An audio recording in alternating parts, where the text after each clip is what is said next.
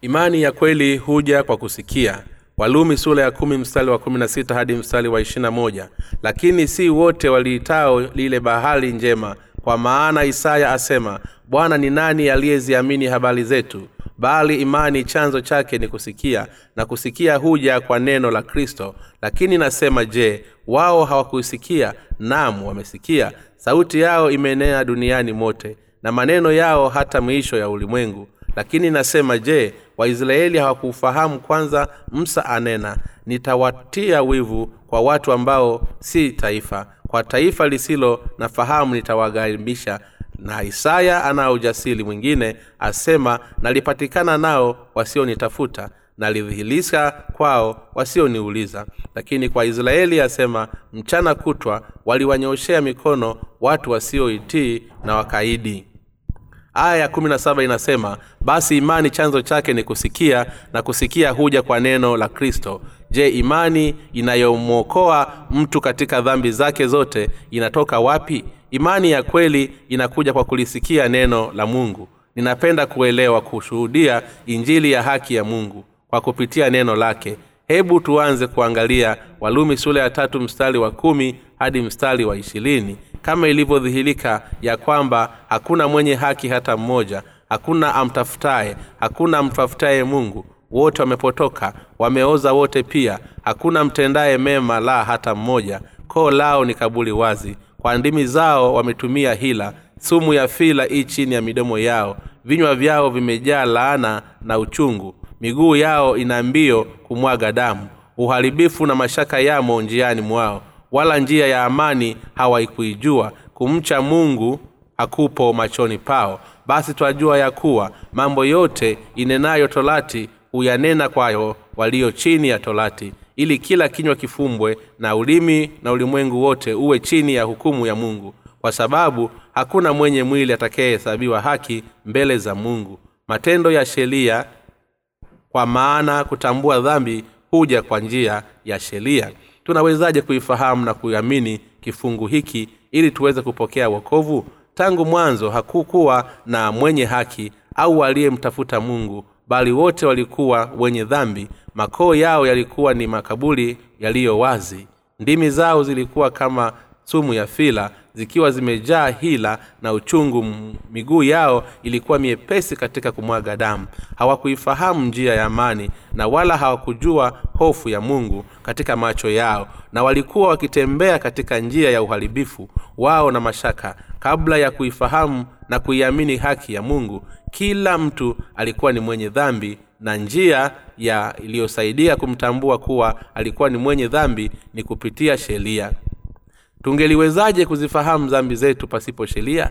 Tungeliwezaje kumfahamu mungu? Je tuliwahi hata siku moja kumwogopa mungu? Walumi sura ya tatu mstari wa kumi na nane inasema kumcha mungu hakuko machoni pao. Je macho yetu ya kimwili yamewahi kumwona mungu? Pengine tunaweza kuwa tunafahamu juu ya uwepo wa mungu lakini hatujui kumwona wala kumwogopa yeye. Sasa tuliwezaje kutambua kuwa tulikuwa ni wenye dhambi tulifikia hatua ya kuufahamu uwepo wa mungu kwa kusikia neno lake lililoandikwa. Hii ndiyo sababu kusikia kuja kwa neno la mungu.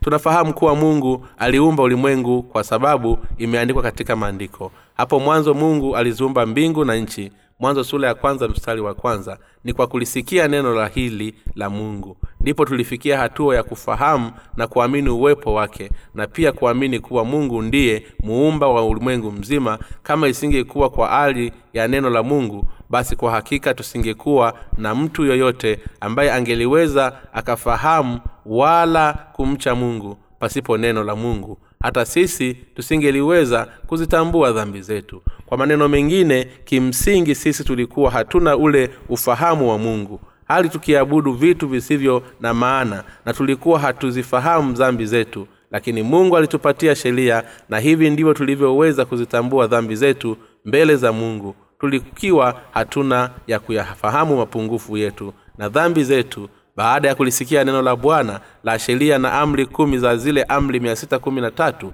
hakuna mtu anayeweza kuzitambua dhambi zetu mtu fulani pasipo uwepo wa neno la sheria.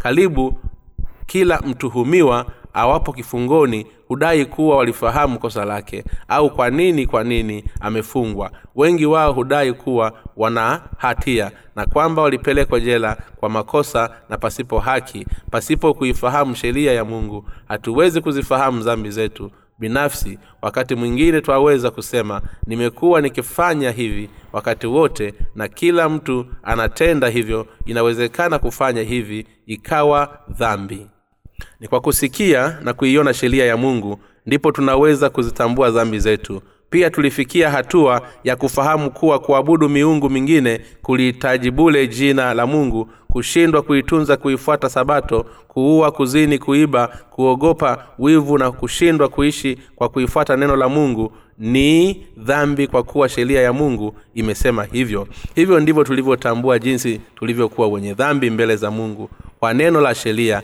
Kabla ya sheria hii tulikuwa hatuzijui kabisa dhambi zetu.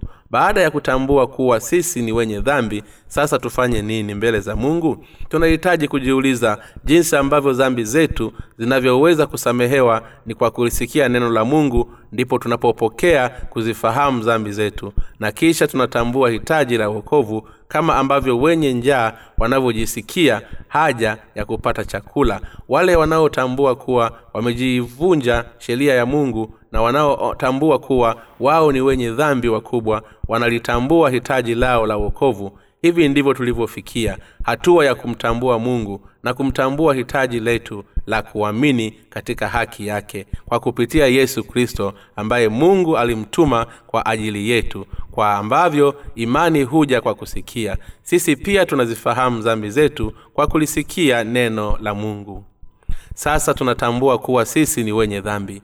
Sasa tufanye nini ili tuweze kukombolewa toka katika dhambi zetu wokovu huja kwa imani katika neno la mungu ambalo linasimama kati ya mioyo yetu kama tunavyozitambua dhambi zetu kwa kusikia na kujifunza neno la mungu kama walumi sura ya tatu mstari wa ishirina moja hadi mstari wa ishirina mbili unavyosema. Lakini sasa haki ya mungu imedhihirishwa pasipo sheria inashuhudiwa na torati na manabii na haki ya mungu iliyo kwa njia ya amani katika yesu kristo kwa wote waaminio mungu kwa kutupatia sheria yake ametufanya sisi tuweze kutambua kuwa ni wenye dhambi mbele zake kwa kuwa tumeshindwa kuishi kwa kufuata neno lake. Kimsingi sisi tuna mahitaji mawili. Tunapenda kuishi kwa kuifuata sheria lakini kwa kuwa wakati huo huo tuna uhitaji wokovu wetu toka katika dhambi lakini kwa kuwa haki ya mungu imedhihirishwa pasipo sheria. Wale ambao watakaokombolewa toka katika dhambi zao ni lazima wautafute wokovu kwa imani yao katika hili hii ya mungu na si katika sheria. Tunatambua kuwa ukombozi huu wa hauji kwa kutii sheria ya mungu bali kwa kuamini wokovu ambao umetolewa na mungu katika ile haki ya mungu ambayo imetuokoa kwa kupitia yesu kristo. Sasa je hii haki ya mungu na uokovu wake ni kitu gani?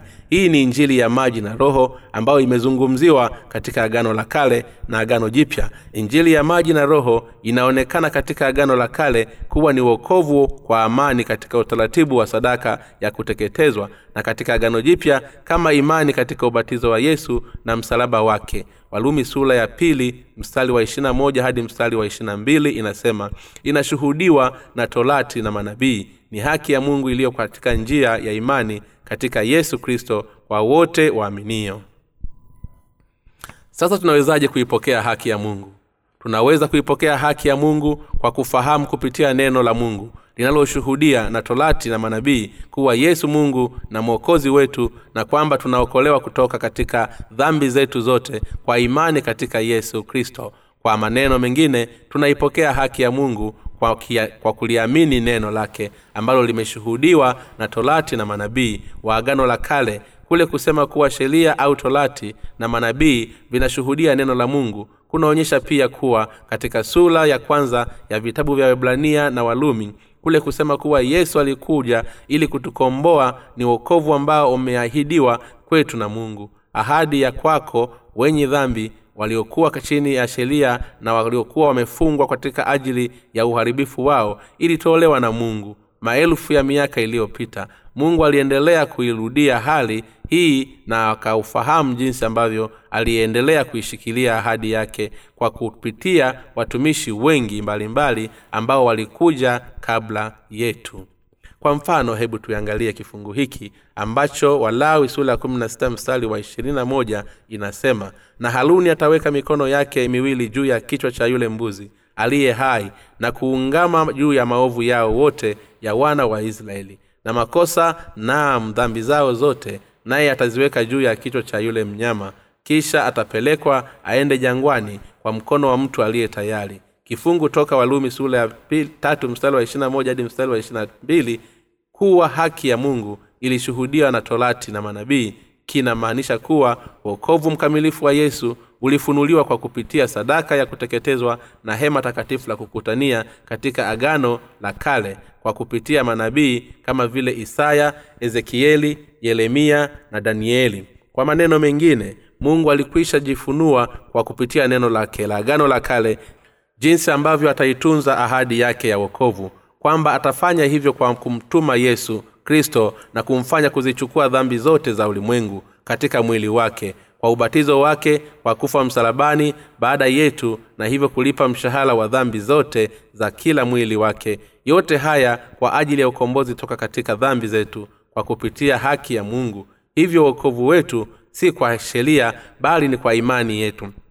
Katikati ya mungu ambaye ni yesu kristo mwenyewe kama anavyoshuhudia na torati na manabii mungu anatueleza kuwa yanatokea toka katika dhambi zetu kwa kuamini katika haki ya mungu ambayo ilitimizwa na yesu kristo. Imani yetu inakuja kuwa kulisikia neno la mungu ambalo ni neno la yesu kristo. Tunaweza kufahamu na kuamini kuwa yesu ni mwokozi wetu. Tunafahamu na kuamini kuwa yesu ni mwokozi wetu kwa kulisikia neno la mungu lililotunguzwa kwa watumishi wake kwamba mungu aliahidi kutuokoa kwa mujibu wa mpango wake na kwamba yesu alikuja kutoa kwa ajibu kwa ahadi ya mpango huo kama ilivyoandikwa katika danieli sura ya tisa mstari wa ishirina nne muda wa majuma sabini umealiwa juu ya watu wako na kuwa mji wako mtakatifu ili kukomesha makosa na kuishirikia kuishika dhambi na kufanya upatanisho kwa ajili ya uokovu na kuleta haki ya milele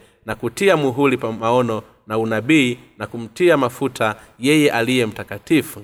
Mungu anayeweka majuma sabini kwa ajili ya watu watu tunaendelea na kifungu hicho hapo juu toka katika kitabu cha danieli. Kifungu kinaelezea juu ya anguko la israeli kwa babeli wakati ambapo mungu aliazimia kwa waisraeli wachukuliwe kwenda mamishoni kama wafungwa na waishi huko kwa miaka sabini kama watumwa wa, sabini, wa sababu ya kuabudu miungu mingine kama mungu alivyodhamilia israeli aliwavumilia na kuzidiwa nguvu za babeli. Na uharibifu ulikuwa ni mkubwa sana kiasi kuwa israeli walisahau amri kwa majeshi ya, wa, ya wavamizi ambayo waliwachukua waisraeli wengi kama wafungwa na wakawaweza kuwatumwa wao miongoni mwa watumwa waliochukuliwa na walikuwemo pia na wenye busara kama vile danieli ambaye alifanywa kuwa mshauri wa mfalume wa babeli.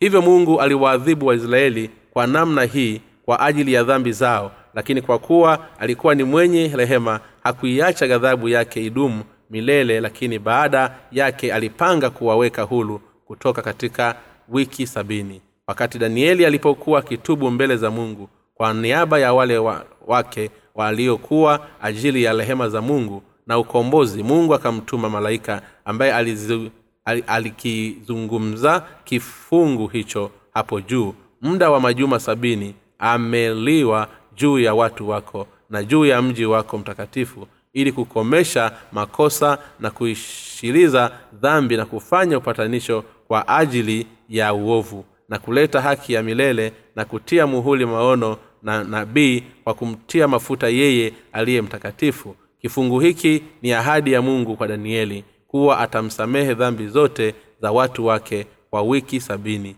wakati ambapo makosa yao yatamalizika pia. Kifungu hicho kinafundisha sisi ahadi ya ukombozi wa mungu kwa kupitia yesu kristo. Kwa kuwa waisraeli walitenda dhambi nyingi mungu alipaswa kuwaadhibu lakini pia mungu alizisamehe dhambi zao zote zilizopita kwa gharama ya wiki sabini. Utumwa utumwani wakati makosa yatakapokuwa yamekombolewa na mwisho wa dhambi umefanyika basi dhambi zote za waisraeli zitakuwa hazipo tena. Wakati upatanisho kwa ajili ya makosa utakapokuwa umefanyika wakati haki ya milele itakapokuwa imeletwa na wakati huo maono ya ayunabii yatakapokuwa yamefungwa basi maneno yote yaliyozungumzwa na yeremia yatatimia katika kipindi chote cha wiki sabini za utumwa yote haya yanatokea na katika wiki la sabini waisraeli watarudi katika nchi yao ya asili.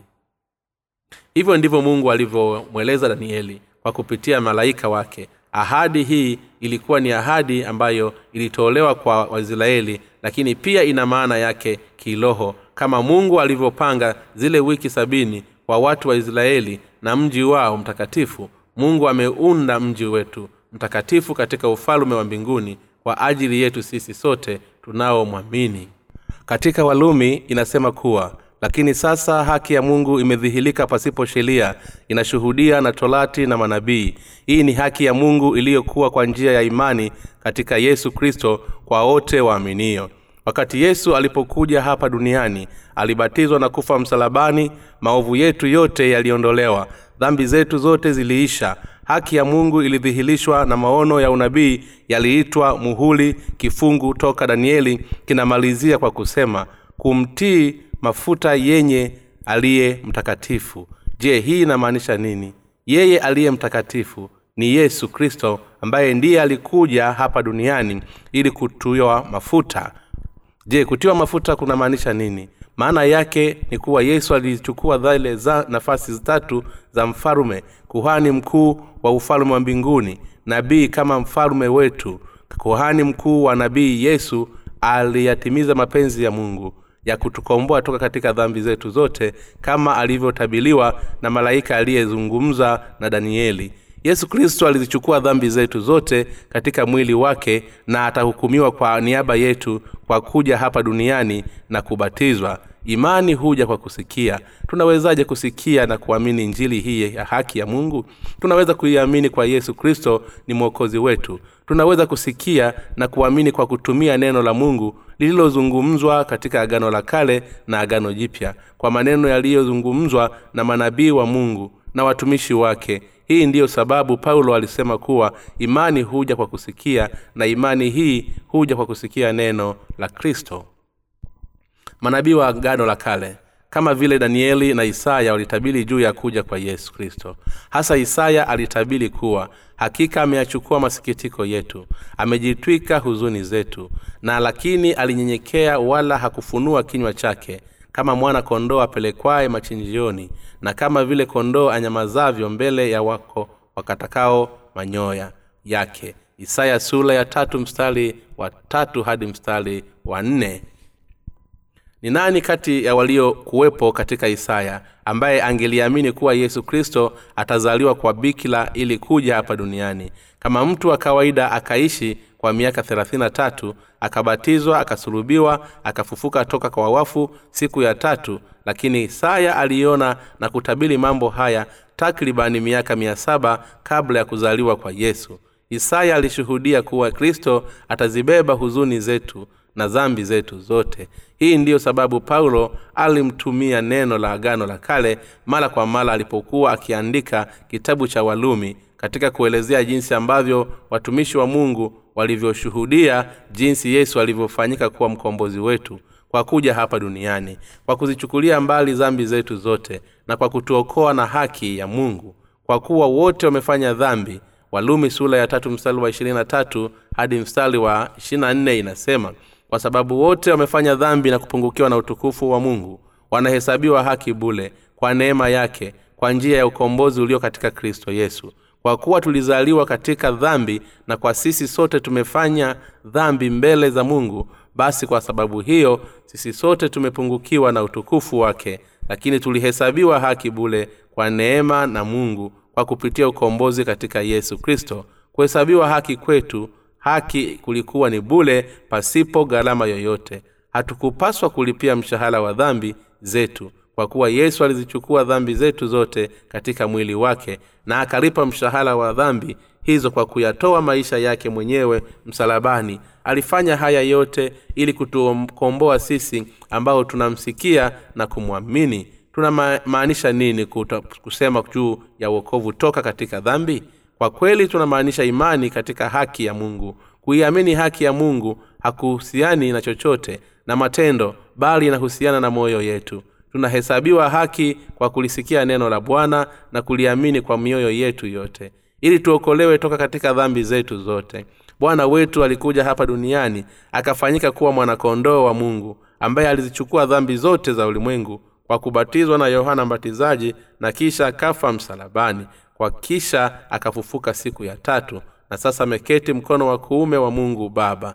Yesu alizichukua dhambi zote za ulimwengu katika mwili wake akalipa gharama zote za adhabu ya dhambi zetu kwa kuutoa uhai wake na kisha akafufuka toka kwa wafu. Yesu alifanya haya yote ili kutuokoa toka katika mauti yetu tunaokolewa kwa kuamini hivyo. Wokovu wetu unakuja kwa imani na imani yetu huja kwa kulisikia neno la mungu aliloandikwa na kusikia kwetu huja kwa neno la kristo.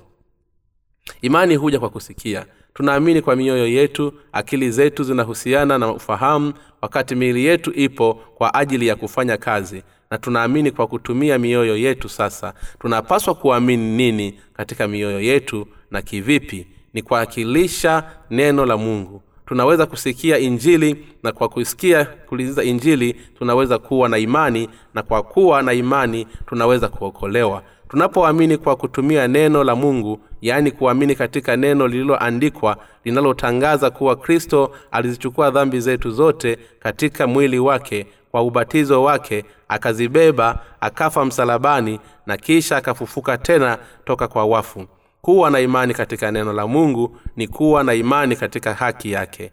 Hivyo imani pasipo kulisikia neno la mungu ni jambo la ovyo na haina maana maadai yasemayo kuwa mungu alijifunua kwa kupitia ndoto za mtu fulani ni uongo kabisa. Tunaokolewa kwa imani na ni kwa imani tu hebu tusome tena kwa mara nyingine.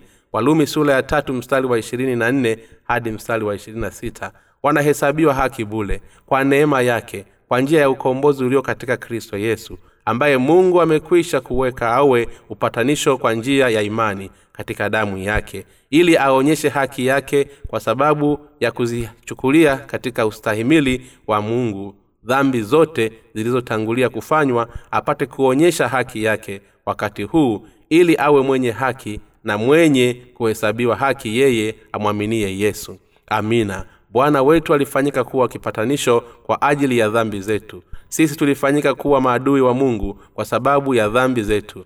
Lakini yesu aliuanzisha upya uhusiano wetu na mungu kwa kufanyika kuwa kipatanisho kwa ajili ya dhambi zetu kwa ubatizo wake na kifo chake na ufufuo wake. Katika kati ya vitabu cha walumi sura ya tatu msalwa 25 kuna kifungu kisemacho ili aonyeshe haki yake kwa sababu ya kuziachilia katika ustahimili wa mungu dhambi zote zilizotanguliwa kufanywa. Kifungu hiki kinatueleza kuwa alisubiri kwa uvumilivu kwa muda mrefu na kwamba ataendelea kusubiri hadi siku ya hukumu. Wale wanaomwamini yesu kristo wale wanaoamini wokovu kwa kupitia maji na damu wale wanaoamini katika wokovu na mwana wake wale wasiofanyika kuwa wakipatanishwa kwa mungu baba hao ndio ambao dhambi zote zimehamishwa mbali na mungu kuzihamisha dhambi. Maana yake ni kuwa mungu amezihamisha dhambi zao wale wote wanaosikia na kuamini katika neno la mungu. Na injili yake yaani wale wanaoamini katika ubatizo wa yesu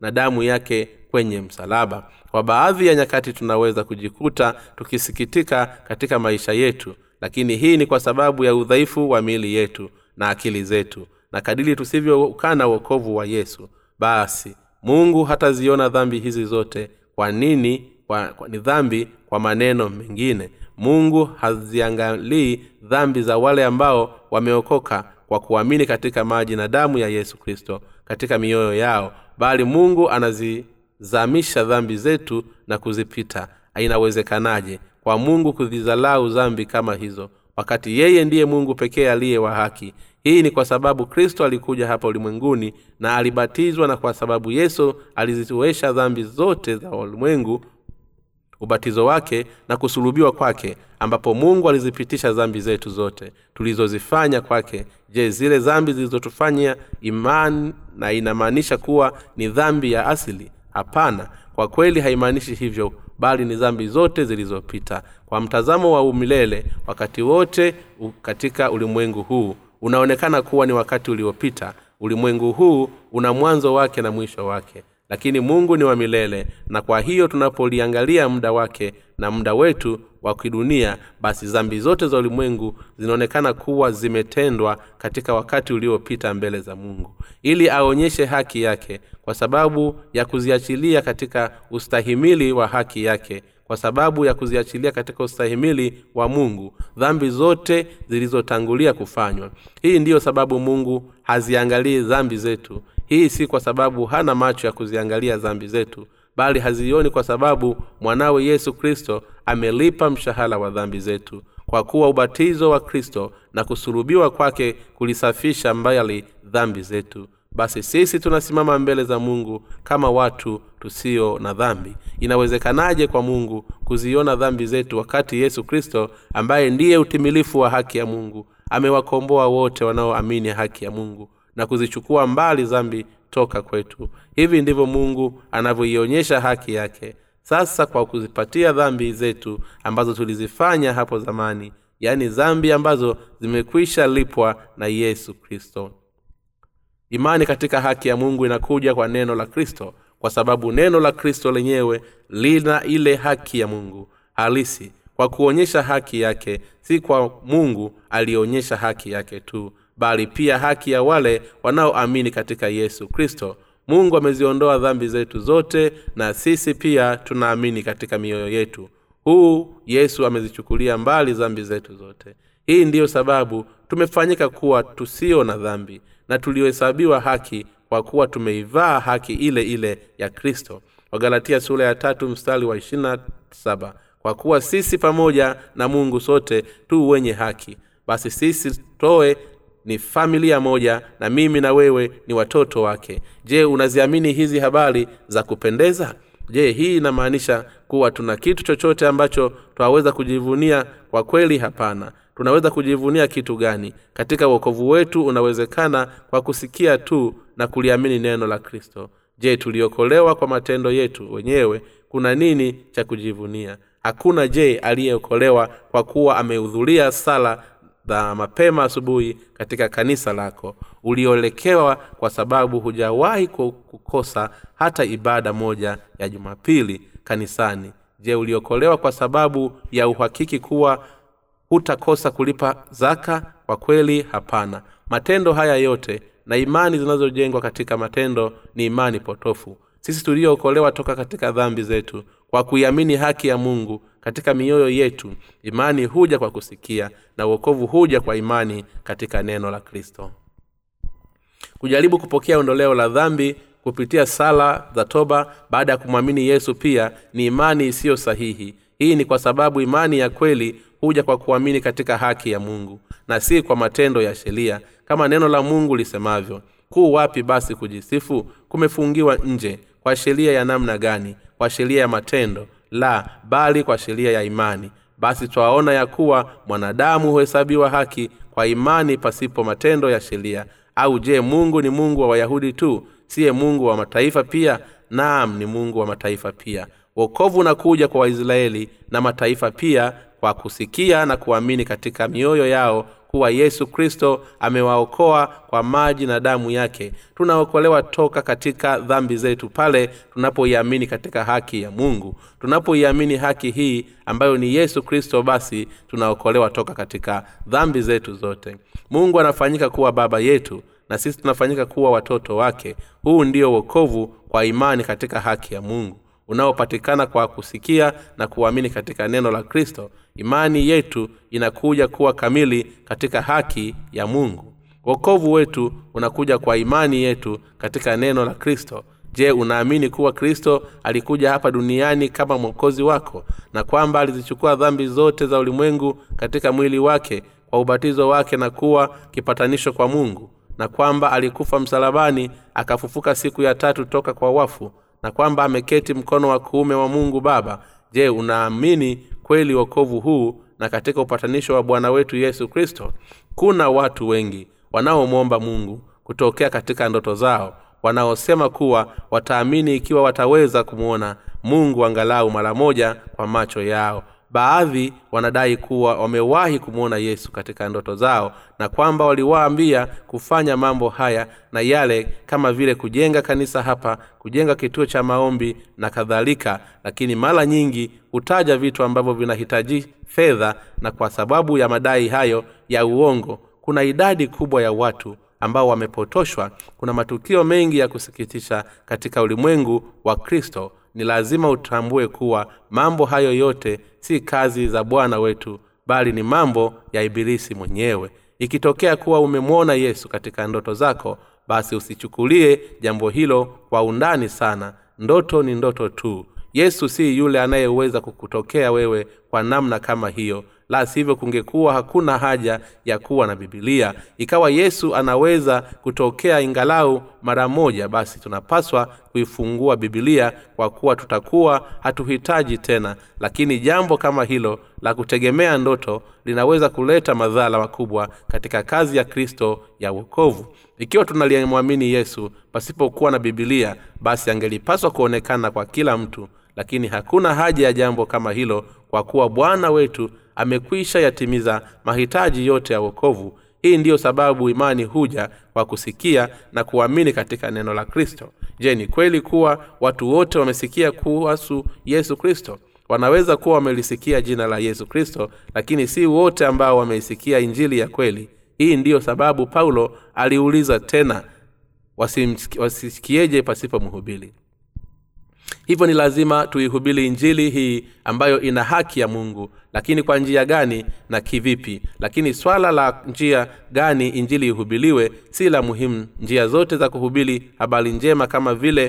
kuongea maneno au kwa maandiko yaliyozindikwa zinaweza kutumika imani huja kwa kusikia na kusikia huja kwa neno la kristo. Maandiko yaliyochapishwa ambayo yanaihubiri injili yanaweza pia kumwongoza wasomaji kwenye imani ya kweli. Ni lazima ukumbuke kuwa imani huja kwa kusikia na kusikia huja kwa kuihubiri habari njema. Hivyo waijalishi unatumia mbinu gani katika kuihubiri injili muhimu katika neno la mungu? Basi utatambua ya kuwa wewe ni mkristo wa kweli. Ninatumaini kuwa unalifahamu jambo hili. Kwa umekolewa toka katika dhambi zako pia ninatumaini na kuomba kuwa uendelee kulishikilia neno la maji na roho kwa wema.